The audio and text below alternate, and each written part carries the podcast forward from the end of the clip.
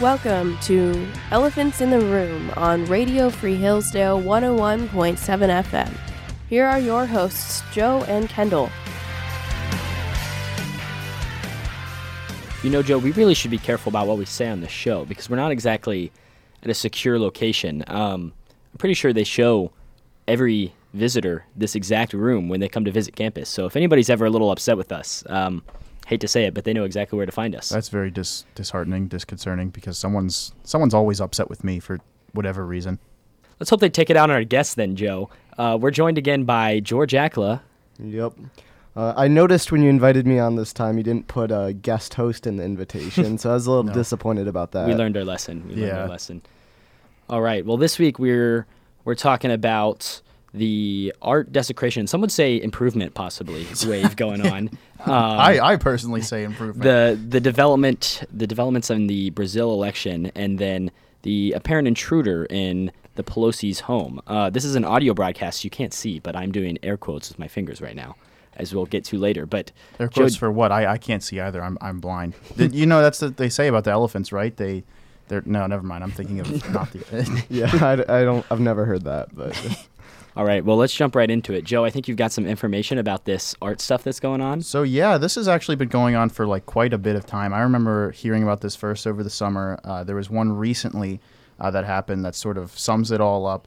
But, no, I mean, this is an ongoing phenomenon where we have these climate activists largely associated with sort of this group organization, Just Stop Oil, which... it's a little bit of an ambiguous name because I don't know what type of oil they're just stopping, or maybe did they just stop oil, or are they still, if they still have yet to stop it, I don't know why they're just stop. Maybe wanting to stop, or I don't know. I feel like climate activism may be not what these guys should be focusing on. Maybe going back to some getting some basic grammar lessons. But anyway, I digress. So they have turned their collective demagoguery of reason and intellect toward art museums, because everyone knows art museums, obviously, main contributor to global warming, climate change, and they have taken out their anger on oil, on fossil fuels, on these classic paintings, believe it or not. This has actually left many wondering what connection there is between art and climate change. This is even extending to general sentiments.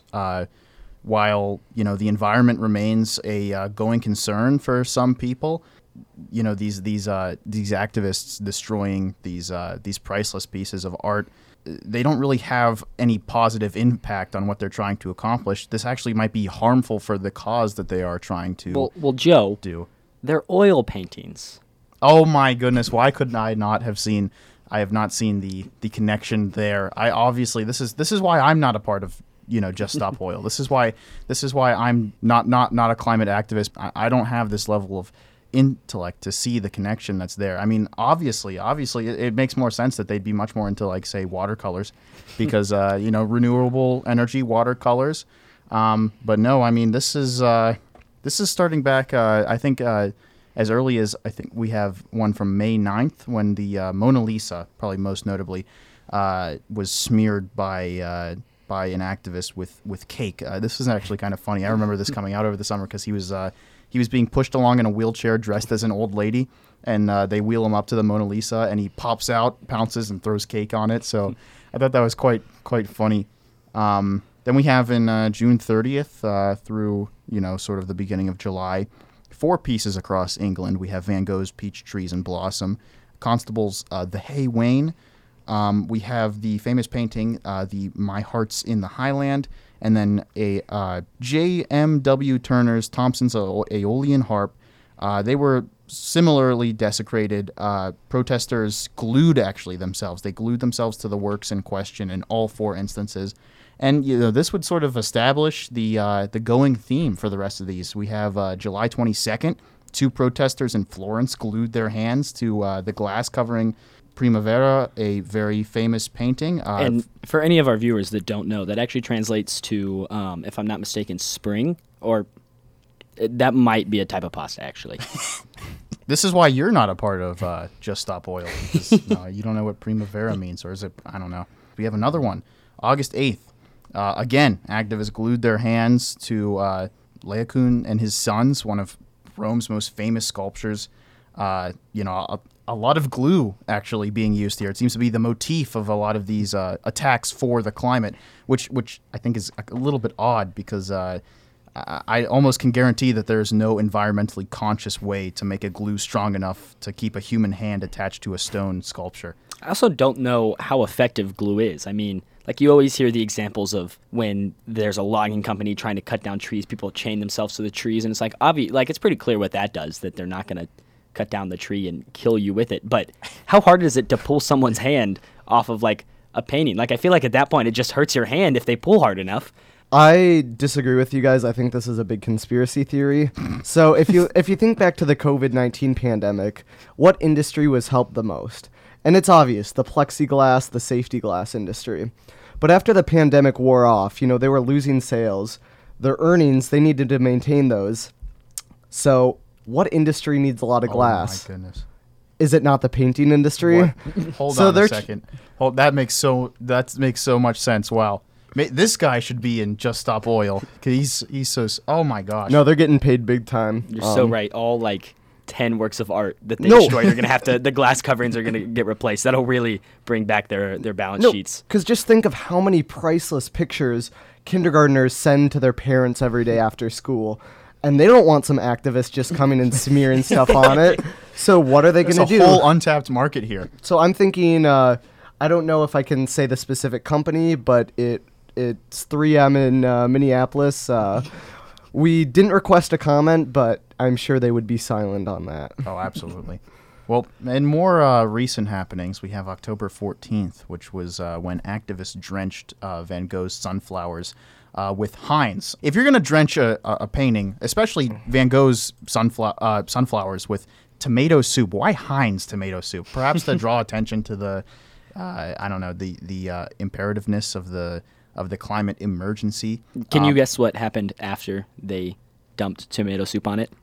Man, don't tell me that they glued themselves to the paint. That is exactly what they did. Oh, my gosh. Oh, here's an example where October 23rd, activists threw mashed potatoes on Monet's haystacks. And at least this article doesn't say that they glued themselves to it. So we have maybe one example. Where these guys were the outliers. These guys obviously were probably disavowed by Just Stop Oil. And then finally, most recently... you might have just heard about this, but on the 27th of October, activists in Just Stop Oil t-shirts vandalized the Vermeer girl with the pearl earring. One of the protesters actually glued, get this, he glued his bald head to the painting, while the other protester dumped tomato soup on his head. One of the protesters saying, quote, "How does it feel when you see something so beautiful and priceless apparently being destroyed?" Is she referring to the painting or the guy's the bald head? I don't know. I'm like, man, this is your bald head. This is quite an assumption. And we have this whole thing. It makes sense that this is the last one because it's coming around full circle. All the elements are at play here. We've got the glue. We've got the tomato soup. I mean, my big deal with this whole thing, actually, is that they were already wearing the We Hate Climate Change shirts on. You'd think that, the security of this museum would be, thinking, yeah, it's probably a bad idea to let these people in, considering the entire timeline of events that we've gone over of these exact people simply going into art museums to vandalize art for climate change. Yeah, I really can't see a good reason that people should be let into art museums with specifically glue and tomato soup. Maybe one or the other. I could see one or the other, but both at the same time, I don't think I see it. But I think with every problem, there's an opportunity, so I think Elephants in the Room should release merchandise, Just Stop Oil shirts. Just stop. So if there's enough interest out in the audience, just let us know, and we'll get those made up for you guys. You're listening to Elephants in the Room on Radio Free Hillsdale 101.7 FM. I'm your host, Kendall, and this is Joe. We should do a theme song while we're doing that. We do station identification. I'm still writing it. I'll come up with it. Okay. All right, so what else is happening in the world this week, Joe? I don't know. No, I'm kidding. I do know. I'm the bringer and bearer of good news and knowledge. And the good news and knowledge that I, well, actually, it's it depends on how you want to say this, whether it be knowledge or good news. The Brazil election has concluded, and following the final tally of votes, it appears that the current president of Brazil has been defeated by his far-left rival, Lula da Silva, by a margin of less than 2% of the popular vote, which actually is the narrowest in the country's modern history for any election to sway either way. Lula, who himself is actually an ex-convict and ran on the far left. Just like one of Hillsdale's future mayor candidates. That's true. That's true. I mean, I'm seeing the similarities. It's like the climate change and the oil paintings. Did one of our Hillsdale's finest go down to Brazil, maybe? I bet Lula doesn't know how to run a Facebook group like she does. It's true. Well, himself, he is an ex-convict, and he had because of this, he had to sort of overcome this thought to be insurmountable disfavor among the public. He actually ended up winning, carrying the popular vote. He won the most urban sort of sector of Brazil, which is of no surprise of his far-left disposition. And then this sort of election upset has sparked unprecedented protests currently still going on in the country. Many of the people protesting claiming that the election was stolen from Bolsonaro and that he ought to use his use military influence to, I don't know, either redo the election or remain in power. And actually, these protests are so massive and so vast across the country that they have extended nationwide and have blocked more than 200 highways. They've severely restricted access to the capital's international airport, as well as many of the ports that agriculture, which is so vital to Brazil's economy, is exported. Yeah, if any of our listeners don't know, Brazil is the world's largest exporter of soybeans, and the world's third largest exporter of corn behind the U.S. and China. And then they're in the top five exporters of many other. Notice how they're not the top exporter of glue. And none of Brazil's art museums are getting vandalized. What's the idea behind that, huh? But yeah, these protests got so bad that they actually prompted one of the country's Supreme Court justices to order the Federal Highway Patrol to clear the blockades with threats of fines reaching the equivalent of over $19,000 an hour per car. Although this seems to be ineffective as countless highways remain blocked, and videos even show police joining the blockade in some cases. And yeah, I must say, I don't know, it's such like political turmoil, I don't know if somebody saying, here's a ticket for $19,000 is exactly going to deter me when, you know, the whole country's kind of in ruins at the moment. But that's just me. No, yeah, I mean, I can't be the only person, and you know, of course, you're gonna have the media in the next couple of days doing the exact same thing. Who remembers the upset around the 2020 election? How many people still believe that that election was stolen? And you know, the media, the political actors involved, did the absolute worst possible thing in order to respond to that, and said, no, in fact, this is the most secure election we've ever had. No, in fact. Any doubt in this election is actually a massive threat to our democracy and should be treated like a terrorist threat almost in some cases. I mean, look at some of the people who were arrested and still incarcerated for trespassing on January 6th. And you know, speaking of January 6th, just like Trump afterward. You know, the incumbent is actually refusing to concede. I know he had his. First public appearance since the results were announced, and everybody, I know it was big news, everybody was expecting him to concede. A lot of his top guys were saying that he was going to respect the results of the election, but he has not thus far conceded. It seems that he is still very much in this for all intents and purposes. Mm-hmm. You know, Joe, if this were a live broadcast, we would have this would be like breaking news, because this information literally came out as we were recording. But unfortunately, this does not air for another 8.5 days. Not quite that long, but it's going to be a little bit before this airs, so we're not exactly on the cusp. You know, I really think the solution might be to fine these protesters $2.75 trillion. That would probably be that'll get them off the streets, I'm sure. But in other news, the new prime minister was also put as the odds-on favorite to win Time Person of the Year, so good for him. Yeah, that's how all these things go. If you're just joining us, you're listening to Elephants in the Room on... Or if you're still here. I mean, it's not like you're not going to be just joining us and still not hear our station ID. But go ahead. Sorry. You're listening to Radio Free Hillsdale 101.7 FM. I'm Kendall, and this is Joe. We're joined by George Accola, who actually, believe it or not, is the intruder from the Pelosi's house. That's not true. That's probably probably fraud or something. I can't say that. Hey, yeah, you got to be careful. You even said at the beginning of this episode, you made reference. You're like, Joe, I got a funny joke. We're gonna talk about how we're gonna say something naughty, and the police are gonna come, and they're gonna know exactly where to find us, and then proceed to say something that awful. I'm so sorry, George. Please don't tell on us. No, the man is in custody for apparently, what's the story, Kendall? I didn't get any of the show notes. Yes, the Pelosi's home, Nancy and her husband Paul, it was broken into by a David DePape, not a George Accola, on Friday. And that's about all of the media would like you to know. We have some audio of that, actually. So when the officers arrived and knocked on the front door of the residence this morning, the door was opened by someone inside, and the officers observed through the open door Mr. Pelosi and the suspect, Mr. DePape, inside the entryway of the home. At this time, the officers remained outside of the threshold of the home, and they observed Mr. Pelosi and Mr. DePape each with one hand on a single hammer. It was one hammer that the officer observed. Officers, while still outside of the doorway threshold, gave commands to both men to drop the hammer. Mr. DePape immediately pulled the hammer away from Mr. Pelosi and violently attacked him with the hammer.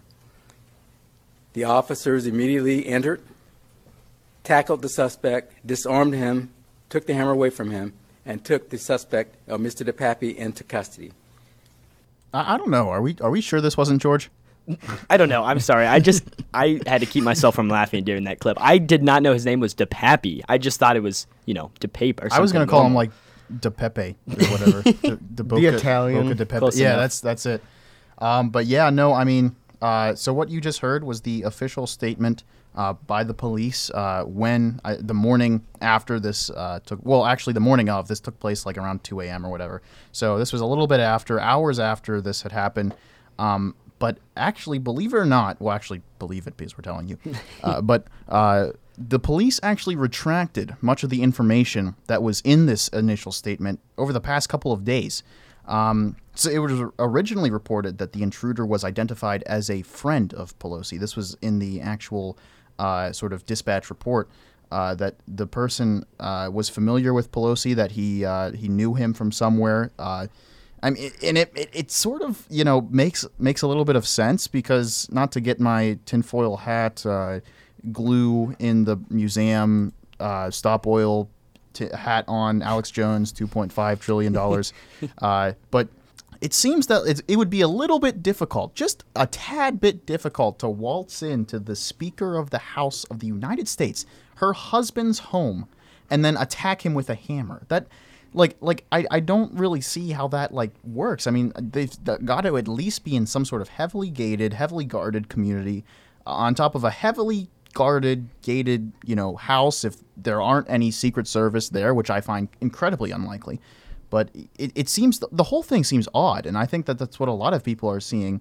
And, on top of all this, we're like I said, there's just no questions being asked on how this guy was able to sneak into Paul Pelosi's and Nancy Pelosi's home. Mm-hmm. As Joe said, a lot of the stuff that you heard in that statement has already been retracted. The officer said that a third person opened the door, implying that there was a third person in the home, but that has now been denied. But don't worry, Joe, because the federal government has stepped in to take care of this investigation and to place federal charges on DePape. So they'll take care of it, and I'm certain they'll do an excellent job getting us the information we need in order to make our own calculated, unbiased, democratic opinion or whatever. I'm thinking that if they really want Trump to release his tax returns, they should release the x-rays from Paul Pelosi so we actually know if he fractured his skull. You know what? I'd love to see more of, where exactly... where exactly, when Nancy Pelosi is obviously not, and I mean, I say this completely not, and everyone knows that she's not committing insider trading, when she's not doing that, where exactly does Paul Pelosi go? He's an elusive man. He is, you know, drunk driving accidents, at home with DePape. It's crazy. And of course, this is, you know, happening right before the midterms coming. So in a few days, so the media is going to milk as much of this for political attention as possible. Even Hillary Clinton, in a tweet, went as far as to blame Republicans for the attack. Joe Biden actually called it an act of political violence. But it was actually Elon Musk who, in a response to Hillary Clinton's tweet, that pointed out that there is a lot more to this story than the media is letting on. I'm sure this story will have some more developments, and we'll bring those to you in the following weeks. This has been Elephants in the Room. I'm Kendall. This is Joe. Wait, that implies that I am both Kendall and Joe. Kendall. We said we were both George a minute ago, so that's fair. That's fine. Sitting next to me is Joe, and over in the corner, far, far away from us, is smelly, smelly George. Yes, and I would like to just reemphasize to the audience, I was in Michigan on Friday. It was not in California. Okay, George. Wink, wink, wink, wink. All right. Well, once again, this is Elephants in the Room. We hope you tune back in next week.